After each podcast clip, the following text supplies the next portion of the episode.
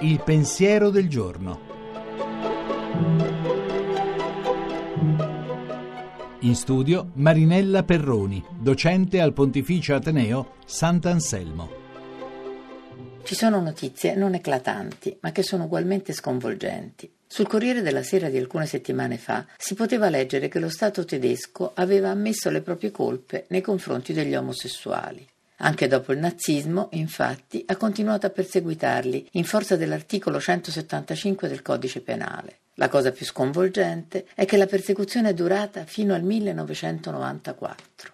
Si tratta di 50.000 persone, di cui 5.000 ancora in vita, che lo Stato ha deciso di risarcire con una somma di denaro per averli imprigionati, perseguitati, emarginati. Il ministro della giustizia tedesco ha dichiarato la forza dello Stato di diritto si riflette nell'avere la forza di correggere i propri errori. E questo è certamente vero, ed è quanto rende intollerabile la supponenza di tutte quelle istituzioni, laiche o religiose che siano, che non sanno cosa significhi l'ammissione di colpa.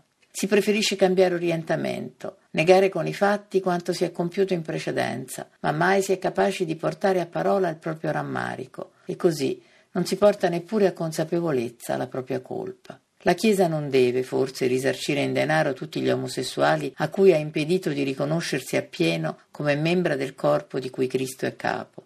Molti ancora lo soffrono acutamente e stanno come poveri lazzari a raccogliere le briciole di vita ecclesiale che cadono dalla mensa dei tanti epuloni che la fanno da padroni nella casa di Dio.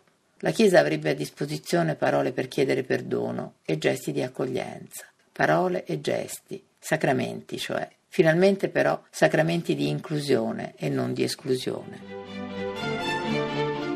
La trasmissione si può riascoltare e scaricare in podcast dal sito pensierodelgiorno.rai.it.